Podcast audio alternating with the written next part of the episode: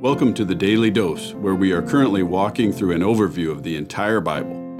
When a person understands the truth of how God has worked through history, their whole view on life is enriched with meaning, purpose, inspiration, and power. Let's listen to Matt Reisetter, director of the Christian Crusaders in the Cedar Falls Bible Conference. Thanks for being with us today for our sixth of six segments on the flood narrative. We're going to finish it up today in Genesis 9, verses 12 through 17.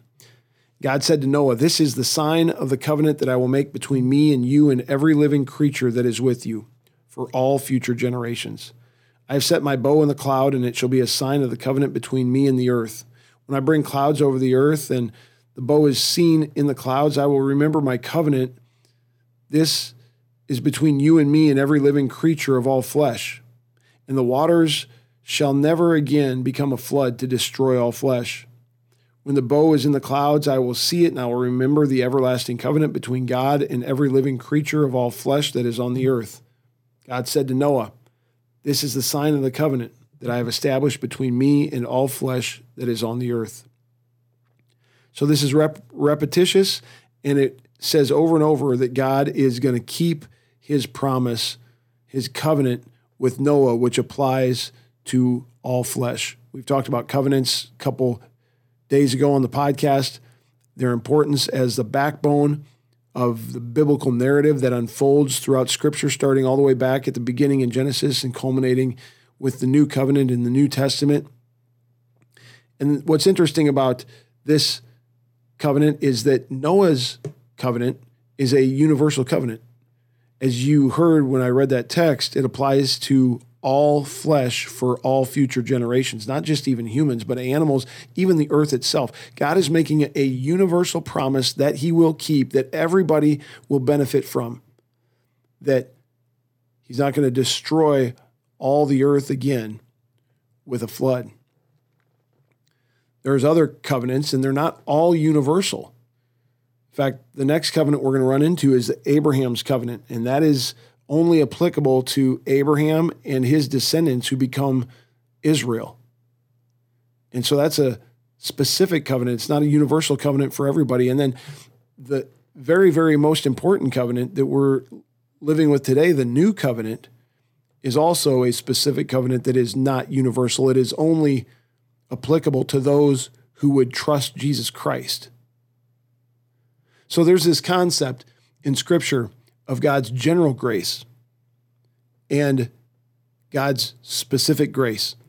God's general grace really applies to everybody. Everybody benefits. Every single human that's ever lived benefits to some degree from God's general grace. Bible says the rain falls on the righteous and on the unrighteous. Whether somebody knows Jesus Christ or doesn't know Jesus Christ, if they take a breath, their lungs work and their heart beats We've benefited from many aspects of God's general grace as technology has developed and as creation has provided many, many good things for us. And God's general grace does not discriminate, but God's specific grace only applies to those who trust Jesus Christ. As we've said over and over on this podcast, Jesus Christ came to this earth to redeem people back to God, to redeem sinners back to their Creator. He lived a perfect life, did not sin one time. And then he died on the cross. In doing that, he both met God's perfect standard for a perfect sacrifice that was never met by any other animal or sacrifice or human to walk the earth. And he paid the penalty for sin which every other human we deserve to pay death. Then he defeated sin, death, and the power of the devil, coming out of the grave on the third day. And this cosmic transaction that God has set up is that anybody who would trust Jesus Christ would have his righteousness clothe them so they could stand blameless and holy before a blameless and holy and righteous God. And they would have this penalty that they deserve to pay, Mark paid. Anybody who does that is through faith in Christ, part of God's covenant family. God is their covenant father, and they are his covenant child.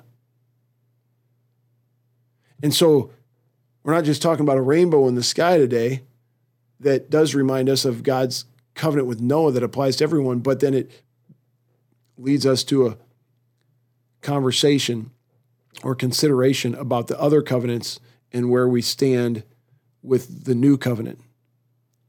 Are you a recipient of God's universal covenant only? Are you a recipient of God's general grace only? Or do you know Jesus Christ personally? Have you put your faith and trust in Him so that you can be benefiting from God's specific grace as a member of God's family in Christ through the new covenant?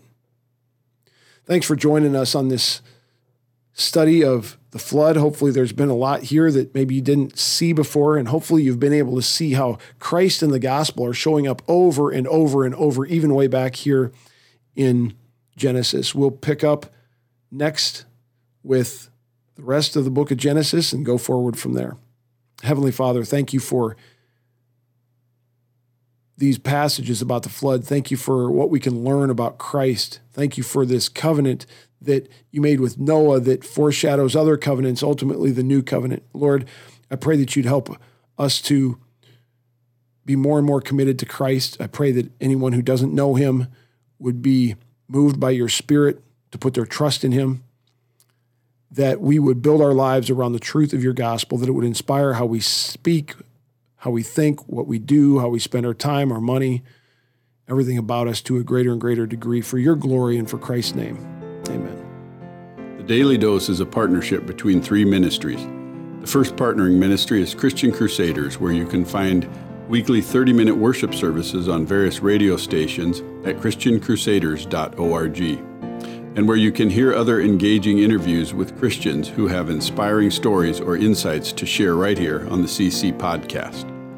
The second partnering ministry is Fresh Wind Worship, where typically they host a weekly worship service at 10:30 a.m in the Diamond Event Center in Jorgensen Plaza at Western Home Communities. But for now, their services will be available on their YouTube channel, Fresh Wind Ministries, and linked to their Facebook page, Fresh Wind Worship. The third partnering ministry is the Cedar Falls Bible Conference, whose 2019 conference messages are available in video format on their website, cedarfallsbibleconference.com. And don't forget to mark your calendar for this year's conference, the 99th annual, Saturday, July 25th through Saturday, August 1st.